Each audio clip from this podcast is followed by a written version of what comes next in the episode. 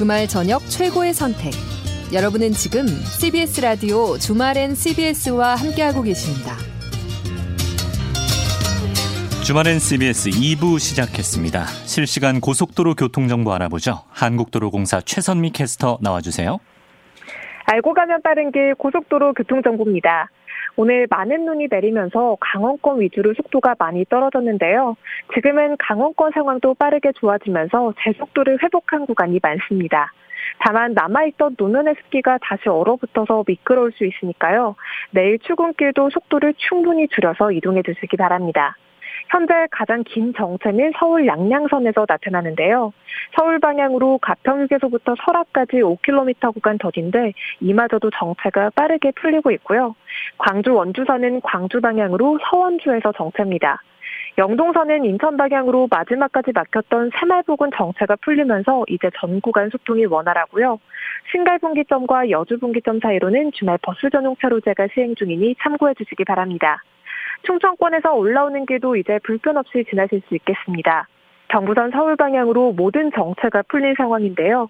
부산 방향은 반포부터 서쪽까지 짧게 밀립니다. 신탄진과 한남 사이로는 주말 버스 전용 차로제가 밤 아홉 시까지 시행되니 시간 준수해 주시기 바랍니다. 전좌석에서 안전띠 착용 꼭 해주시고요.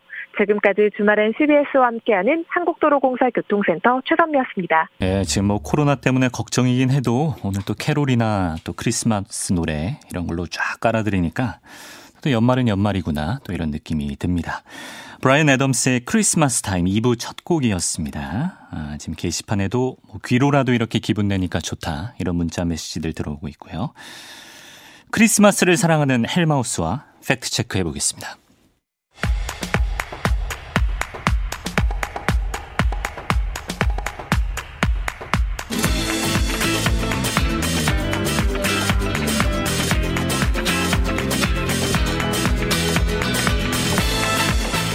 배설도 녹여버리는 독한 이입, 헬마우스 임경민 작가 함께합니다. 어서 오세요.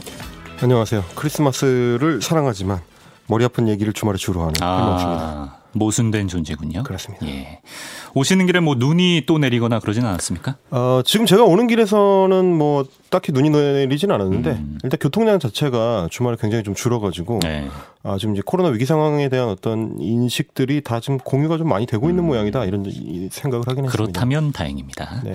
어쨌든 오늘부터 이제 또 밤부터 엄청 추워진다고 하니까 도로가 그대로 얼어버릴 수 있기 때문에 다들 내일 출근길 조심하셔야 될 것 같고요.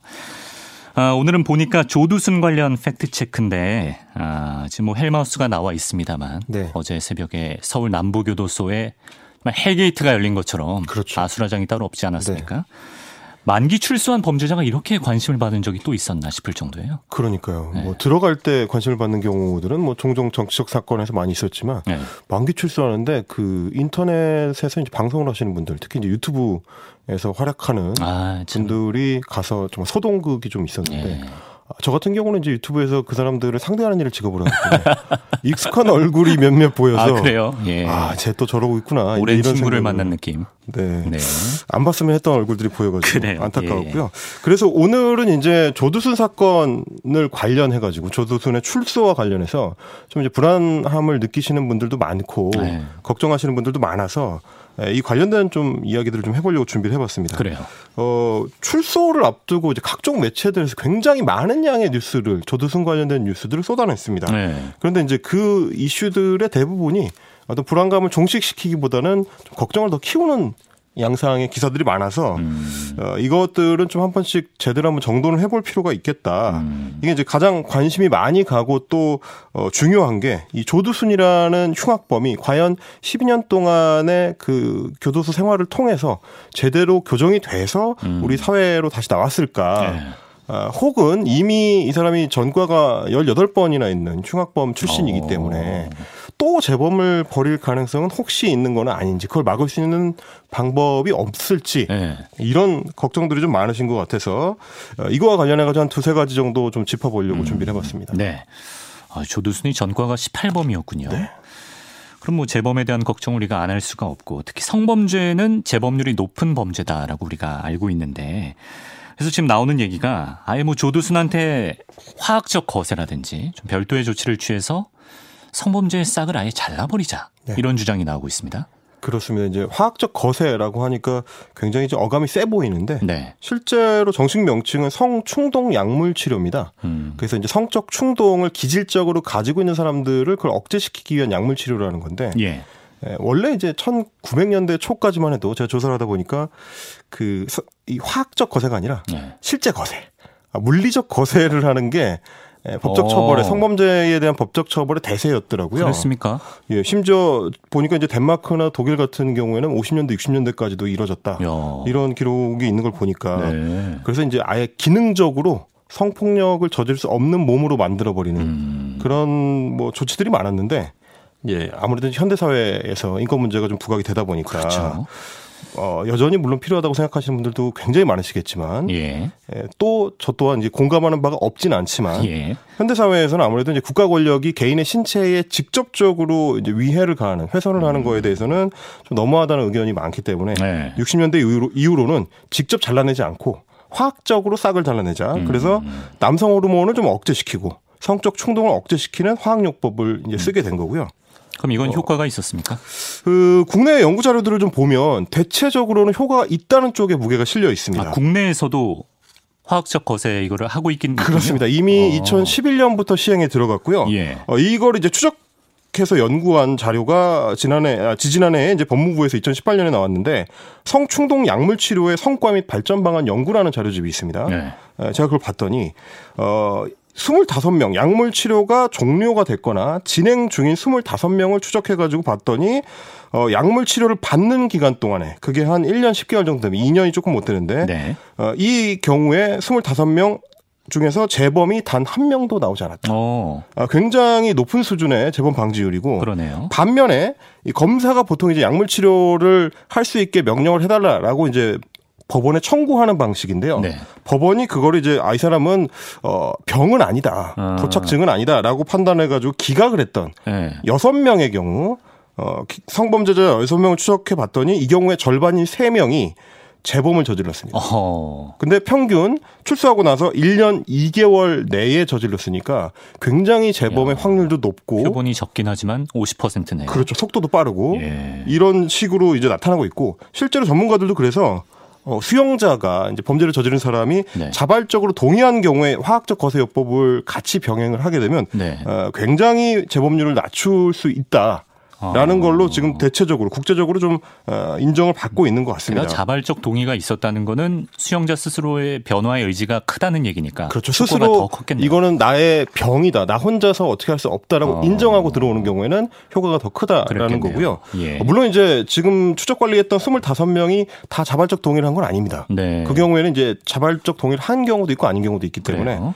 네. 그래서 법 시행 후에 현재까지 우리나라에서 화학적 거세가 이루어진 경우가 총 사십구 명인데 음. 아직까지는 재범이 없다. 오. 이렇게 알려져 있고 예. 그러면 이제 효과는 어느 정도 검증이 되고 있는 것 같고 네. 어, 아무래도 이제 신체에다가 약물을 직접 주입하는 거기 때문에 이거 인권 침해 소지가 있는 거 아니냐 이런 의문들은 꾸준히 나왔는데 네. 지난 이천십오 년에 헌법재판소가 약물 치료 명령은 합헌이다. 이렇게 음. 결정을 내렸습니다. 이거 역시 재범 방지 효과가 있기 때문에 이것은 치료 행위다라고 어. 인정을 받은 경우입니다. 예. 아, 그럼 이렇게 효과도 검증이 됐고 또 지금까지 한 오십 명 가까이 집행을 했는데 조두순은 이걸 어떻게 피해갔습니까? 어, 문제는 결국 시행 시기인 건데요. 조두순이 대법원의 확정 판결을 받은 게 이천구 년입니다. 네. 그런데 이제 성충동 약물 치료를 할 수 있는 그 법이 만들어진 건 이천십 년 아. 그리고 시행이 시작된 게 이천십일 년입니다. 예. 그러니까 어, 이 시기가 안 맞아서 이미 대, 저, 조두순 같은 경우는 수감이 된 이후에 기결수가 된 이후에 법이 나왔기 때문에 음. 소급 적용을 못하게 된 건데 그래요. 애초에 이 법 자체가 이천구 년에 조두순 사건 음. 그리고 이천십 년에 김길태 사건 이렇게 이제 아동을 대상으로 한 성범죄가 잇따라 벌어지고 그거에 따라서 우리 사회가 충격을 받은 이후에 나온 법안이기 때문에 예. 이렇게 좀 시차가 있었다. 이런 문제를 좀 생각을 할 수가 있고 어찌 보면 조두순이 만든 법인데 조두순은 적용할 수가 없는 그렇습니다. 어. 정작 조두순한테 적용할 수 없는 이게 이제 결국 어떤 부분들을 생각을 해야 되는 거냐 하면 어, 적용 대상자한테 불리한 경우에는 법을 소급해서 적용할 수가 없게 돼 있습니다. 예. 이 경우에 이제 신체적으로 뭔가를 망가뜨리는 이 요소가 들어있기 때문에 조두순이 거부를 하면 아. 당연히 소급 적용을 할 수 없고 네. 어, 이런 경우를 좀 고려했을 때 좀 안타까운 이런 문제가 좀 있습니다. 음. 알겠습니다. 그러니까 이제 소급 적용을 하기 위해서는 본인의 동의가 있어야 된다라는 네. 말씀이신데, 근데 이게 다 추가 피해자 막자고 하는 조치인데 이 수용자의 동의가 필요합니까? 이게, 이게 이제 결국에는 어, 개인의 어떤 신체적 자유를 그 구속하는 음. 그런 양상이기 때문에 대부분의 국가에서 비슷한 제도를 취하고 있습니다. 아, 우리 같은 그래요? 경우도 어, 처음에 재판을 할 때 검사가 이 사람은 성도착증이 있다. 네. 그래서 이상성욕을 가진 일종의 병을 가지고 있기 때문에 수용소에 가두는 것뿐만 아니라 교도소에 가두는 것뿐만 아니라 치료가 병행돼야 한다. 그러니까 법원에서 이걸 명령을 내려주십시오라고 청구를 하도록 되어 있습니다. 예. 그걸 이제 전문가들의 어떤 검토 의견을 보고 법원이 판단을 해서 아, 이 사람은 치료를 같이 가야 되겠다라고 하는 경우에는 네. 판결을 내릴 때 명령을 같이 내리거든요. 약물 치료를 예. 받아라 이런 명령을 아. 내리면 그때는 동의가 필요가 없습니다. 소급 적용을 할 수가 있는 거예요? 어, 소급 적용은 좀 별개의 문제고 그 우리 법 체계에서는 이제 소급 적용이 안 되는데 아. 재판 때에 판결을 내려버리면 네. 어, 본인 동의가 필요 없이 약물치료를 할 수가 있고 아. 재판 때는 판결을 안 받은 경우 이 사람은 약물치료를 받아야 된다라고 법원이 판단하지 않았을 경우가 있는데 그 경우에도 이 사람이 곧 이제 출소를 해야 되는데 예. 시간이 다가오지 않습니까? 조두순의 경우처럼 네. 곧 출소를 해야 되는데 어, 교도소에서 교정하는 과정을 쭉 관찰을 해봤을 때 네네. 재범 위험이 나가면 있다. 네. 위험하다라고 네. 판단하는 경우에는 검사가 재판 결과랑 상관없이 추가로 청구를 할 수가 있습니다. 아. 이 사람은 재판 판결을 받을 때는 약물치료 받으라는 판결을 못 받았는데 네. 어 이거 보니까 아무래도 위험하다. 네. 그 경우에는 이제 의사의 소견서를 받아가지고 다시 법원에 출소 전에 이 사람은 약물치료가 필요합니다. 청구를 할 수가 있습니다. 조두순의 경우에는 청구를 안 했나요? 어, 조두순의 경우는 애초에 법이 만들어지기 이전에 아하. 판결을 받았기 때문에 아, 예, 그것도 안 됩니다. 예. 네, 근데 이제 조두순을 제외한 이천십일 년 이후에 수감된 사람들 중에서는 본인의 동의가 있으면 네. 이렇게 나중에라도 치료를 받은 아, 경우가 있습니다. 네네. 이런 차이를 좀 봐야 되고 음. 어, 대부분의 국가에서는 어쨌든 재판이 끝난 이후에는 다 동의를 대부분 받도록 하고 있다. 음. 이걸 좀 생각할 필요가 있을 것 같습니다. 예. 어, 폴란드와 체코의 경우만 비정상적인 성욕을 갖고 있는 사람 에 대해서는 네. 동의 없이 재판 이후에도 약물치료를 강제할 수 있는 이 정도만 음. 예외가 있습니다. 네, 알겠습니다. 또 화학적 거세가 효과가 있다 그러니까 어, 적용을 못하게 된 게 아쉬움이 남네요. 그리고 이제 또 한 가지 얘기가 나오는 거는 음주 관련된 건데요. 어, 이제 조두순의 전과를 살펴봤을 때 대부분의 범죄들이 만취 상태에서 벌어졌다. 그러니까 앞으로 조두순의 일상에서 술을 지워버리자. 그렇죠. 강제 금주 조치하자 이런 얘기도 나오거든요. 어, 뭐, 이제 다들 기억하시겠지만 애초에 조두순 사건이 주목받게 된 계기 중에 하나가 바로 술 때문이었습니다. 맞습니다. 이천구 년에 이제 재판을 받을 때, 이천팔 년, 이천구 년에 재판을 받을 때 십이 년형을 선고를 받았는데, 네. 아니, 어떻게 이렇게 흉악한 범죄를 저지른 사람이 그거밖에 판결을 안 받냐라고 따져봤더니, 어, 재판에서 내가 술에 취해가지고 제대로 판단을 할 수가 없는 심신미약 상태였다. 아. 이런 주장을 했는데 그게 법원에서 받아들여졌습니다. 여기서 단추가 일단 제대로 잘못 끼워졌습니다. 그렇습니다. 예. 굉장히 큰 논란이 있었고요. 네. 어, 이 경우도 마찬가지로 조두순 이후에 주취감경이라고 하는데 술에 취해서 음. 감형을 받는 이런 게 굉장히 논란이 커지면서 맞아요. 조두순 이후에 조치가 취해져가지고 예. 이천십삼 년에 어, 애초에 법이 바뀌었습니다. 그래서 술에 취해서 성범죄를 저지른 경우에는 감형 적용이 이제는 안 됩니다. 아. 근데 역시 마찬가지로 조두순은 이미 지나간 이후였고요. 그러고 보면 조두순이라는 사람이 법적으로 많은 걸 바꿔놨네요. 그렇습니다. 그 사건이 그만큼 한국의 어떤 아동 성범죄 혹은 예. 성범죄 사건에 대해서 굉장히 좀 분수령이 되는 그런 사건이었던 거고 예. 그러다 보니까 어, 이번에 출소를 앞두고도 경찰하고 검찰도 그 부분을 좀 우려를 해서 네. 이 사람이 워낙 음주에 술에 굉장히 의존하는 유형의 성격을 가지고 있기 때문에 음. 애초에 좀 차단할 필요가 있다. 그래서 아예 음주를 못하게 하는 방안을 강구를 했는데 예. 에, 관할 검찰청에서 법원에다가 특별 준수 사항을 음. 적용할 수 있도록 해달라라고 지금 요청을 해놓은 상태입니다. 어떤 것들입니까? 어, 주로는 지금 조두순의 경우에는 이제 야간에 외출을 할 수 없도록 야간 음. 외출 금지.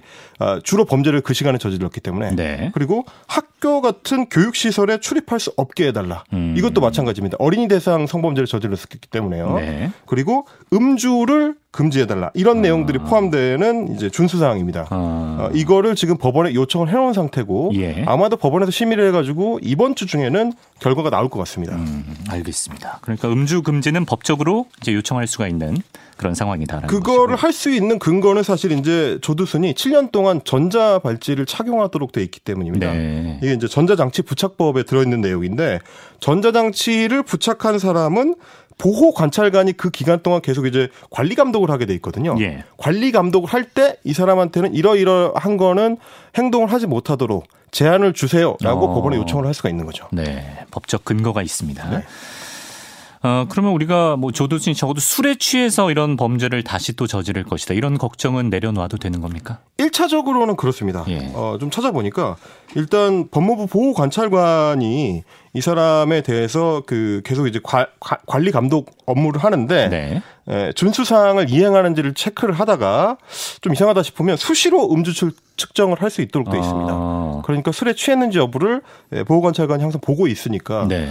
밖으로 돌아다닐 때는 아무래도 그 부분이 통제가 된다라고 생각할 수가 있을 것 같은데 네. 문제는 이십사 시간 내내 이 사람을 밀착 감시를 할 수가 없다는 거죠. 음. 집에 들어간 이후에는 사실은 보호관찰관이 뭐 씨씨티비를 켜놓고 그걸 지켜볼 수 있는 게 아니기 때문에 네. 혹시 집에 술을 놔두고 혼자 마신다든지 아. 뭐 잠자기 직전에 좀 한잔한다든지 이런 것들까지 완전히 통제하는 거는 아. 실효적으로는 백 퍼센트 가능한 건 아니다. 이런 걱정이 좀 있고. 밖에 술을 사러 갈 때 네. 잘 감시해야겠네요. 그 부분을 좀 잘 챙겨야 되는 거죠. 근데 예. 이제 물론 문제는 이제 뭐 같이 가족이랑 살고 있기 때문에 이제 아내랑 아, 같이 그렇죠. 살고 있기 때문에 예. 그러니까 이런 모든 가능성들 사생활들의 모든 가능성을 그렇죠. 예. 완벽하게 백 퍼센트 차단한다고 하기는 어려울 건데 맞습니다. 게다가 이게 예. 이제 이 준수사항을 어겼을 경우에는 음주금지 같은 경우는 이제 벌금 천만 원이 최고 상한이라서 아, 다시 이제 감옥에 가둘 수 있거나 이런 건 아니기 때문에 아. 그 부분에 대해서 이제 지역 사회에서도 좀 우려를 하는 아. 그런 부분 좀 있는 것 같습니다. 그래요. 알겠습니다. 일단 뭐 이런 이야기들이 나오는 것 자체가 시민들의 불안감이 상당하다. 뭐 이렇게 볼 수 있겠고 뭐 여러 가지 조치들을 취하긴 했지만 해소할 수 없는 찝찝함이 남아 있다. 이렇게 봐야겠네요. 그렇죠. 이제 일단은 제일 큰 문제는 그 우리 시민들이 이 교정 시스템, 교도소 안에서 충분히 이 사람이 사회화, 재사회화가 돼서 밖으로 나온다. 라는 그런 믿음이 충분하지 않다. 음. 그만큼 어, 신뢰를 지금 법무부라든지 이런 그 행정 당국에서 얻지 못하고 있는 일단 문제가 있고요. 예. 아, 또 하나는 보면은 불안감을 자꾸 키우는 방식으로 작동하는 언론 매체들의 책임도 좀 있는 것 같습니다. 아. 이번 조두순 출소를 앞두고서도 사실 확인이 제대로 안 된 공포 조장형 기사들이 굉장히 많이 나와가지고 저도 좀 걱정스럽게 많이 봤었거든요. 오늘도 언론이 헬마우스의 입을 피해가지 못하는 거예요. 그렇습니다.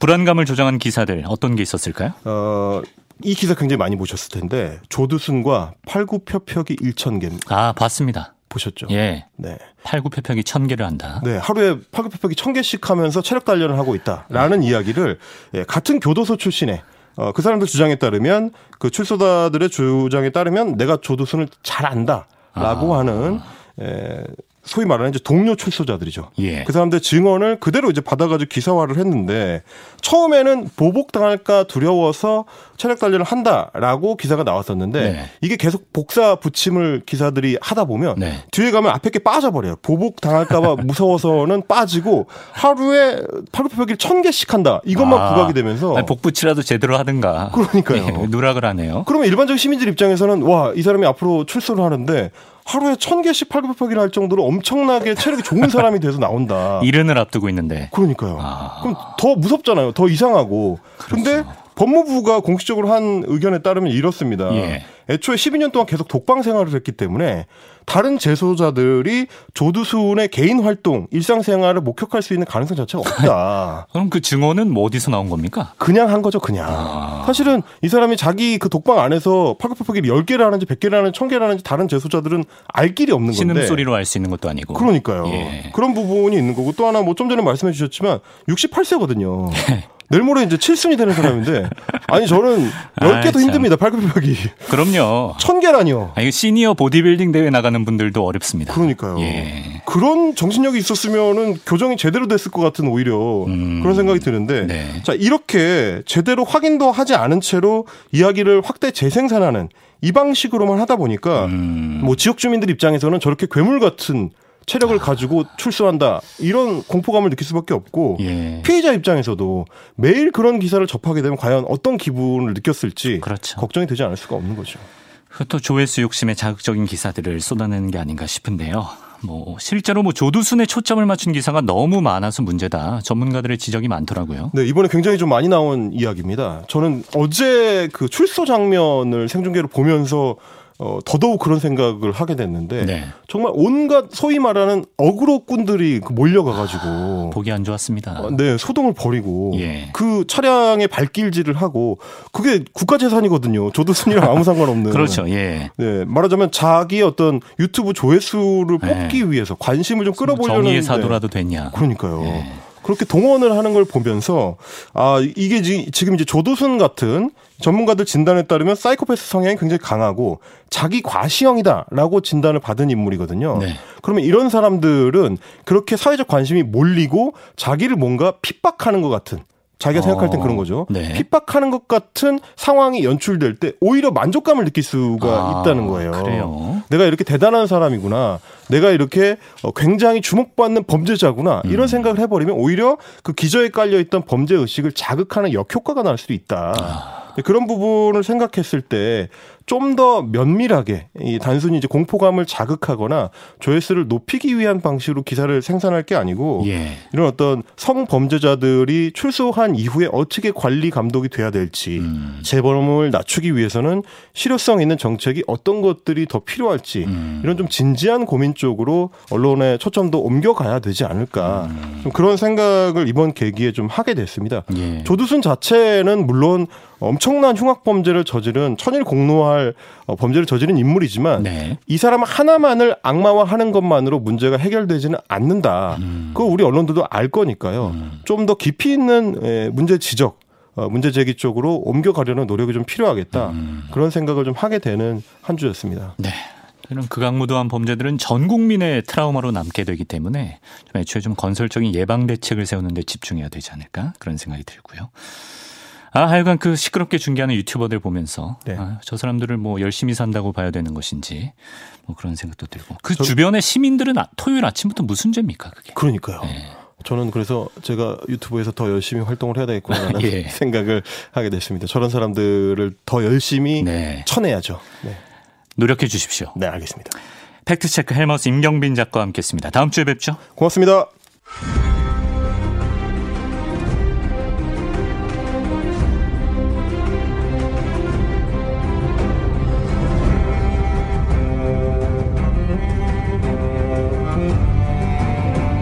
게임문학 산책 이경혁 게임평론가와 함께합니다. 어서 오세요. 예, 안녕하세요. 이경혁입니다. 어, 올해는 뭐 살짝 늦긴 했습니다만 이제 한파가 또 시작된다고 하는데 네. 평론가님은 더운 게 낫습니까? 추운 게 낫습니까? 어, 저는 추운 게 낫습니다. 제가 이렇게 좀 어. 등치가 있는 편이라 이렇게 더위를 좀 타는데 예. 근데 오늘 당장 제가 여기 오면서 날씨를 좀 봤는데 네. 어, 많이 추워졌어요. 그렇죠. 한파주의보 이 정도 수준까지 가면 쉽지가 않습니다. 저 추위에 강한 편인데도 네. 네, 쉽지가 않습니다. 오늘 소개해 주실 게임이 예. 이런 또 만만치 않은 겨우살이와 예. 관련이 있다고 들었어요. 그렇죠. 이제 뭐 오늘 날씨부터 당장 야 이제 겨울이구나라고 많이 느끼는데 예. 옛날하고 요즘하고 겨울을 비교해보면 많이 다르다고 저는 생각을 해요. 음. 예전에는 월동이라는 게 굉장히 좀 힘들고 큰일이었습니다. 얼마나 예전을 말씀하시는 건가요? 아니, 뭐 제, 제, 제 세대 얘기는 아니고요. 예. 저희 할아버지 예. 세대는 왜 겨울 되기 전에 그 초가집 지붕도 한번 고치고 아. 온돌 구들장도 한번 새로 칠하고 야. 왜냐하면은 그 막상 추워진 겨울이 되면 그걸 견딜 수가 없잖아요. 음. 우리가 그런 얘기 많이 하지 않습니까? 여름에 뭐 쪄 죽는 사람은 없어도 겨울에 얼어 죽는 사람은 있다. 음. 뭐 요즘은 또 폭염이 있다 보니까 이제 아, 여름도 그러네요. 만만치는 않은데 예. 그만큼 겨울이라는 건 약간 버티면서 이제 다음 봄을 음. 기다리는 약간 그런 의미였다는 거죠. 네. 근데 이제 도시화되고 현대화되면서 겨울을 그나마 우리는 좀 상대적으로 예전보다 그렇죠. 편하게 버텨나는데 귀뚜라미도 있고요. 네. 예. 그럼에도 불구하고 항상 보면 연말 추위가 시작될 때쯤에 우리는 그 불우유돕기가 시작이 되는 걸 많이 느끼죠. 네. 왜냐하면 추울 때가 더 견디기 힘드니까 매우 단순한 이유입니다. 음. 그래서 오늘은 그 월동이라는 게 어떤 의미냐 를 좀 다룬 게임을 하나 가져와 봤습니다. 아, 월동에 대해서 생각할 수 있게 하는 게임. 네. 야, 역시 게임의 세계는 하해와 같다. 이런 생각을 예. 하게 되면서. 네. 어떤 게임인가요? 예, 이 게임의 제목은 프로스트 펑크라는 게임이에요. 네. 프로스트는 우리가 뭐 서리 혹한 약간 이렇게 많이 쓰는 단어고 음. 펑크라는 건 음악에서 펑크도 있지만 약간 장르물이라고 하죠. 뭐 에스에프나 판타지 세계에서 음. 약간 특정한 세계관을 가지고 만들어진 가상의 이야기를 할 때 펑크라는 표현을 많이 씁니다. 네. 그래서 프로스트 펑크라고 하면 어떤 혹한을 두고 벌어지는 판타지의 이야기가 되겠죠. 네. 어, 그러면 이제 어떤 게임이냐, 이제 혹한 속에서 뭔가 싸우는 게임이냐 이런 게 아닙니다. 이 게임은 시뮬레이션 장르예요. 시뮬레이션. 예. 그래서 다른 어떤 게임들처럼 뭐 주인공이 나와서 칼을 휘두르거나 총을 쏘거나 이런 시점이 아닙니다. 네. 여러분 뭐 예전 게임 중에 심시티라고 있어요. 아, 심시티. 예. 저도 했습니다. 아, 하셨군요. 예. 그 도시 건설하는 게임이잖아요. 그렇죠. 예. 딱 그런 화면을 보여줘요. 오. 그러니까 말 그대로 플레이어가 도시를 하나 맡아서 네. 이 도시의 정책을 잡고 건설 계획을 세우고 이런 장르를 우리가 건설 아. 경영 시뮬레이션이라고 하는데. 경영학과 출신이라 아. 게임은 잘 몰라도 그런 게임은 조금 했습니다. 아, 그렇군요. 예. 예, 뭐 가장 대표적인 장르가 이제 스타크래프트 같은 아. 거기도 한데 네. 어, 그래서 뭐 주인공이 나와서 막 전투를 하고 이제 이런 게임은 아니에요. 음. 근데 아까 얘기한 대로 혹한에서 벌어진 어떤 이야기인데 혹한에서 뭔가를 건설하고 경영한다. 가 이제 어떻게 엮이는가가 굉장히 흥미로운 지점이죠. 네. 아까 펑크가 있다고 말씀을 드렸잖아요. 그래서 이 게임의 펑크적 요소는 뭐냐면 증기기관입니다. 증기기관이요? 네. 좀 옛날 배경인가요? 그렇죠. 이제 가상의 세계지만 최첨단 세계가 아니라 옛날 배경인데 그렇다고 막 그 원시인 수준의 옛날이 아니라 이 펑크는 이제 스팀 펑크라고 하죠, 우리가. 아. 스팀이라는 게 증기기관을 얘기를 하잖아요. 네. 어, 스팀 펑크라는 장르는 뭐냐면 대체로 인류의 기술이 증기기관 시대에 머무른 채로 아. 발 발전한 세계를 가리킬 때 쓰입니다. 장르 자체가 있군요. 네. 어. 그래서 여러분 아마 옛날에 구십 년대 한국에 방영됐던 그 애니메이션 중에 신비한 바다의 나디아라는 애니메이션이 아, 있습니다. 전 잘 모르겠습니다. 예. 그걸 보면 세계가 이제 이십일 세기인데 전부 증기기관 베이스예요. 어. 다만 이제 제트 엔진, 전자기술 이런 게 없으니까 네. 하늘을 그 열기구로 날아다니고 약간 이런 상상들 있잖아요. 예, 그런 형태의 상상을 보여주고 있는데 네. 혹한에서 증기기관 배경으로 이야기를 한다라는 게 이 네. 게임이 굉장히 흥미로워집니다. 그래요. 어. 대충 보면 이제 실제 지리적 배경은 영국 런던이에요. 음. 산업혁명이 이제 절정이 오른 한 십구 세기 정도로 보이는데 어느 날부터 그 극지의 관측소들이 이 지구의 기온이 심상치 않다. 어. 이런 얘기를 합니다. 예. 그러면서 어, 세계 평균 기온이 영하 십 도 가까이 떨어지게 돼요. 오. 그런데 이제 들려오는 전망들이 암울합니다. 뭔가 지구가 어떤 영향에 의해서 뒤집혔는지 네. 적도부터 얼어붙기 시작을 하는 거예요. 빙하기처럼. 예, 재밌죠. 북극 남극이 아니라 예. 적도부터입니다. 적도부터. 그러다 보니까 영국 같은 경우에도 런던이 영국 대륙의 약간 남부에 있잖아요. 네. 이 남부에서 추위를 피해 북부로 올라가는 피난길이 나타납니다. 아, 북부가 더 따뜻한. 네. 오. 그래서 이 주인공과 일행들도 북부로 도망을 가려고 해요. 예. 근데 이미 막 영하 이십 도까지 떨어지기 시작을 했고 어. 폭설 때문에 움직일 수도 없고 또 이 네. 당시에 기술이 비행기도 없고 자동차도 없지 않습니까? 네. 그러다 보니까 중간에 고립이 됩니다. 음. 근데 고립된 지역의 한복판에 다 설원이잖아요, 보면. 네네. 근데 이렇게 푹 동그랗게 파인 어떤 안전지대 같은 데가 있어서 가보니 네. 거대한 증기기관이 하나 돌고 있는 겁니다. 근데 증기기관은 그렇잖아요. 열을 쓰잖아요, 기본적으로. 그렇죠. 그러니까 그 주변이 녹아 있는 거예요. 어, 유일하게. 우리가 살 수 있는 곳이다. 네. 그래서 이 살아남은 그룹이 둘로 갈립니다. 예. 우리는 더 북쪽으로 갈 거다. 여기 어. 있을 수 없다. 그리고 어, 주인공의 그룹은 우리는 이 증기기관에 모든 걸 걸고 여기서 이 겨울을 살아남겠다라는 아, 선택을 플레이어는 합니다. 그러면 남는 거네요. 네. 증기기관 옆에. 플레이어는 이 남은 그룹의 대표자인 거예요. 아, 그렇습니까? 그래서 어, 증기기관이 이제 가운데 커다랗게 거의 그 뭐라 해야 되나 아파트 오 층 높이로 이제 수직으로 서 있어요. 예, 예. 그럼 거기서 열이 계속 나오겠죠. 예. 그래서 마을을 어떻게 짓냐면 증기기관 옆에 동그랗게 아, 모아 짓습니다. 열이 미치는 곳. 네. 그. 그리고 경계로. 그것도 모자라니까 나중에 그 안에 들어가는 증기를 파이프로 뽑아서 각 집에 난방열로 이제 배치를 하면서 버티는 거죠. 예. 그러면 이제 증기기관을 중심으로 그 심시티처럼 도시 건설 게임처럼 네. 키워 나가는 거군요. 네. 근데 그냥 도시를 키우는 게 아니라 이제는 혹한을 살아남아야 된다는 조건이 하나 더 붙습니다. 네. 이게 아까 제가 영하 이십 도까지 말씀드렸잖아요. 네. 이제 플레이어는 일단 그 증기기관을 계속 돌리려면 석탄이 필요하잖아요. 네. 근데 석탄을 캐러 나가면 사람들이 다 손발이 얼어붙어서 아. 막 동상 입어서 손을 잘리는 경우도 나오고 예. 막 어렵습니다, 생각보다. 네. 근데 영하 이십 도면 나갈만 해요. 근데 중간에 보면 이제 간혹한기가 오는데 영하 사십 도가 일주일간 오고 이렇습니다. 아. 그러면 그 전에 충분한 석탄과 식량을 모아놓지 않으면 다 죽는 거예요. 그러네요. 예. 예. 그래서 이런 혹한들이 주기적으로 찾아오다가 또 게임은 항상 이제 끝판왕이 제일 힘들죠. 네. 마지막쯤에 가면은 한 달 동안 영하 팔십 도가 몰아치는데 영하 팔십 도 거의 종말 위기입니다. 예. 근데 예. 문제는 뭐냐면 이제 도시가 그 정도 커지게 되면 인구가 늘어요. 예를 들어 아. 처음에 열두 명이 시작했지만 나중에 음. 사백 명이 된 상태에선 음. 식량도 난방도 어허. 훨씬 많이 소모하게 되는 거예요. 예. 그래서 그 뭐야 영하 팔십 도 거의 마지막에 백 도까지 내려가는데 그 상황을 버틸 수 있는 준비가 되었느냐 안 되었느냐를 아. 가지고 이제 게임은 승패를 판단을 하게 됩니다. 굉장히 처절한 생존 게임이네요. 예. 예. 그 단순히 이제 이 게임이 그냥 그렇게 치면 뭐 영하 이백 도 내리면 더 어렵지 이제 이렇게 쉽게 생각할 수가 있는데 예. 어, 그런 것에 이 게임의 목적이 있는 것은 아닙니다. 아까 얘기했지만 결국 이 도시를 살려야 하는 어떤 정책 책임자의 입장이잖아요. 대표니까. 네. 네. 그래서 이 사람, 그러니까 나 플레이어가 선택해야 하는 행동 하나하나는 사실상 정치적 행동에 가깝게 나옵니다. 어. 그리고 이 정치적 행동이라는 게 우리는 지금 그래도 평화로운 시기잖아요. 네.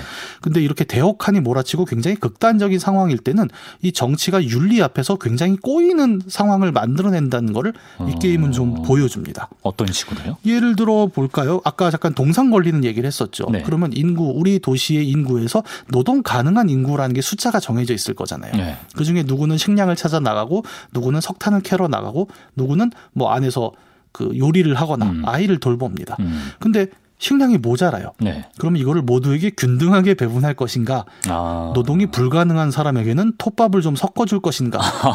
라는 의사소통 결정을 해야 합니다. 예. 근데 이 의사결정이 그냥 우리가 윤리적으로 따뜻한 방 안에 앉아서 하기는 쉬워요. 예. 야, 그게 말이 되냐? 인간의 도리가 있지. 네. 근데 영하 육십 도가 몰아치는 환경에서는 네. 실제로 내가 그런 잔인한 정책을 적용했을 때 이 네. 공동체가 살아남는 케이스가 나온다는 게 문제인 거예요. 아, 반대로 이제 윤리적인 선택을 내렸을 때 네. 공동체가 다 같이 몰락하는. 그럴 수도 있습니다. 어. 그리고 거기에 또 윤리와 감정의 문제는 예. 이 시민들의 사기에도 영향을 미치거든요. 어. 그러니까 단순히 어, 이십사 시간 노동을 도입하겠어. 이제부터는 다 야근이야라고 했을 때 표면적인 효율은 올라가지만 예. 이 마을 주민들의 사기가 떨어지면서 어. 반란이 일어납니다. 아, 그러니까 내가 어떤 선택지를 선택했을 때 네. 그 뒷감당은 내가 해야 되는 거예요. 예, 책임은 그렇죠. 내가 오롯이 져야 되는 네. 거예요. 그렇기 때문에 이제 나중엔 더 막 극단적인 선택들이 와요. 영하 육십 도, 팔십 도가 내려가니까 식량이 뚝 떨어지게 되고 그러니까 음. 마을 그 대표 중에 한 사람이 그런 얘기를 하는 겁니다. 네. 지금 밖에 있는 우리 사망한 사람들의 시신이 음. 냉동되어 있다. 아, 설마? 예. 식량으로? 그런 생각까지도 나오게 되고 그러니까 그런 생각을 적용하는 것은 아무리 우리가 가상이라고 하지만 네. 게임 안에서도 절대 쉽게 클릭할 수 없는 선택지가 돼버리는 그렇죠. 거죠. 네. 그렇기 때문에 이 게임을 하다 보면은 그 나, 어, 후반부에서 이제 영하 팔십 도가 몰아치는 상황에서는 예. 영하 팔십 도가 문제가 아닙니다. 과연 내가 어, 뭐랄까요? 이런 극한의 상황에서도 얼마나 인간의 도리를 지켜낼 아하. 수 있는가가 게임의 본질이 돼버리는 거죠. 내적 갈등. 네. 예. 특히 이제 이런 게임은 뭐 남을 보라고 하진 않잖아요. 나 네. 혼자 하는 게임인데도 음. 오기가 생기는 거예요. 음. 내가 아무리 극단적인 상황이 와도 아이들 밥은 굶기지 않겠다. 아. 그리고 난방을 먼저 끄는 우선순위도 석탄이 모자라면 어, 유아원을 가장 먼저 끊지는 않을 것이다라는 아. 결심을 하게 만드는 네. 상황을 주는 거죠. 그래서 어떤 우리가 윤리를 다루는 콘텐츠들이 굉장히 많아요. 뭐 드라마, 소설, 영화 굉장히 많지만 이 프로스트 펑크라는 게임이 다루는 윤리는 내가 선택을 해야 된다는 굉장히 큰 음. 문제를 갖고 있습니다. 그러네요. 그러니까 남이 선택하면 우리가 욕이라도 할 수 있어요. 예를 들어 뭐 소설책에서 누가 예. 어? 시민들을 다 몰아놓고 그냥 한쪽으로만 가겠다. 우리 정치인 욕 많이 하잖아요. 그렇게 생각하면 쉽죠. 그렇죠. 예. 그런데 그거를 내가 결정하게 되면은 약간 어, 욕을 할 수 있는 근거가 사라지는 거예요. 음. 그러면서 그 심리적 부담감, 윤리적 책임감을 음. 같이 끌고 게임을 끝까지 가야 하는 상황이 오고 네. 이런 것들은 이제 가장 극단적인 형태로 게임에서 특정한 에피소드를 통해 드러나는데 네. 아까 얘기한 대로 이제 최후반에 막 대폭풍이 몰아칠 때 네. 난민 그룹이 찾아와요. 이번엔 어. 한 이백 명 정도의 그룹이 찾아와서 네. 우리도 여기서 잠깐 이 혹한만 버티게 해주세요라고 하는데 네네. 내부에서 또 반란, 반란이, 반론들이 나오는 거예요. 네. 왜냐하면 그 그룹의 구성원이 절반은 노약자고 절반은 아. 이미 동상으로 팔다리가 없는 사람들인 거예요. 노동력에서 플러스가 아니군요. 네. 말 그대로 아주 극단적으로 얘기하면 반만 축내는 어. 인구가 되는 겁니다.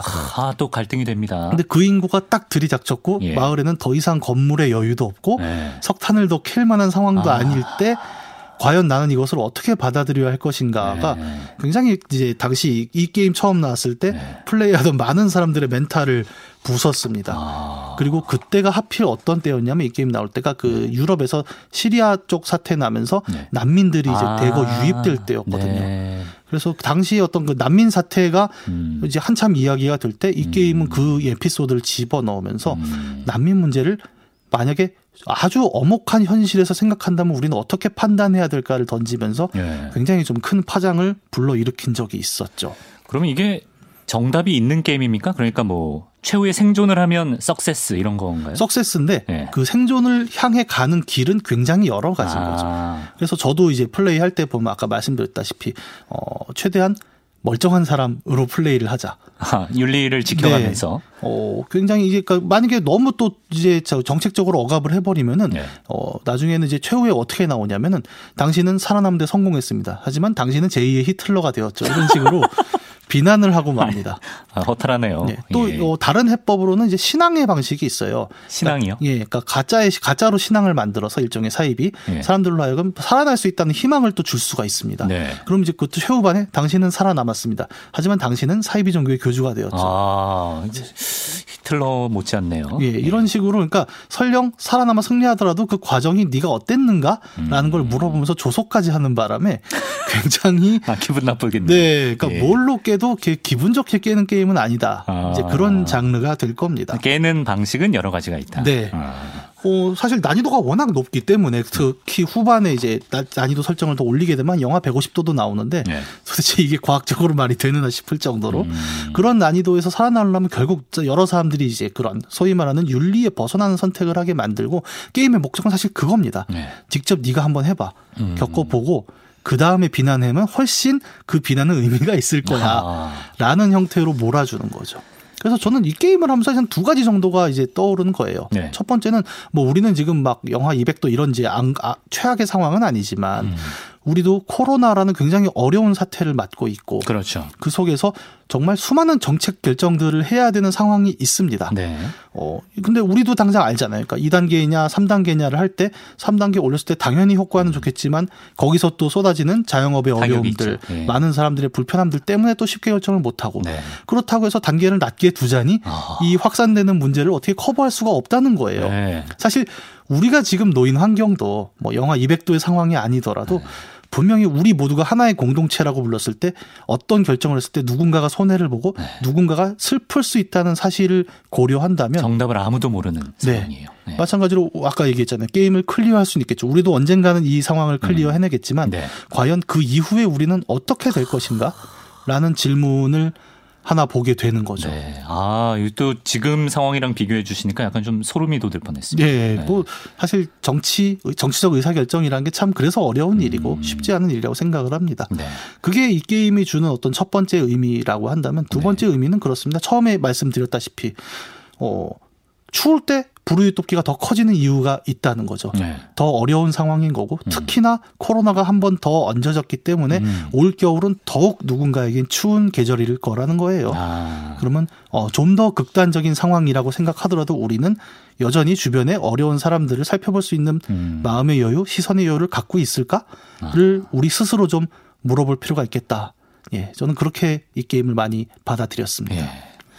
아, 이 게임 마음에 듭니다. 보통 이제 경영 시뮬레이션 게임은 끝없는 번영으로 이어지잖아요. 그렇죠. 나중에 뭐 아이템 계속 사야 되고. 네. 근데 이거는 생존이라는 구체적인 목표가 있으니까 네. 더 현실성이 있고 여러 가지 네. 생각할 수가 있는 것 같아요. 예. 알겠습니다. 네. 프로스트 펑크 이제 겨울에 집에서 거리두기 하시면서 잘 한번 생존해 보시기 바랍니다. 게임 평론가 이경혁 씨와 오늘 함께했습니다. 고맙습니다. 다음 주에 다 다음 주에 뵙죠. 예, 감사합니다. 자, 공칠팔팔 님의 사연으로 오늘 마무리하겠습니다. 안녕하세요. 주말마다 아내가 저녁 준비를 하면서 틀어놓는 방송이 있어요. 뭔가 하고 듣고 있자니 주말엔 씨비에스라는 프로더라고요. 노래도 나오고 뉴스도 나오고 하니까 제가 듣기에도 딱이었습니다. 저녁을 먹고 나서도 계속 듣게 되는 방송이 바로 이 방송이 아닌가 생각을 합니다. 주말엔 씨비에스 언제나 함께할 수 있어서 좋습니다. 라고 아, 저희 어머니도 안 해주시는 극찬을 해주셔서 저도 오늘 기분 좋게 퇴근할 수 있을 것 같습니다. 이제 또 내일부터 한파 시작된다고 하는데 아, 그래도 마음만은 따뜻하게 한 주 시작하시면 좋겠습니다.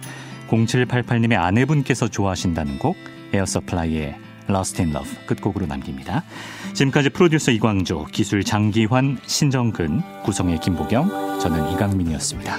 함께해 주신 여러분 고맙습니다.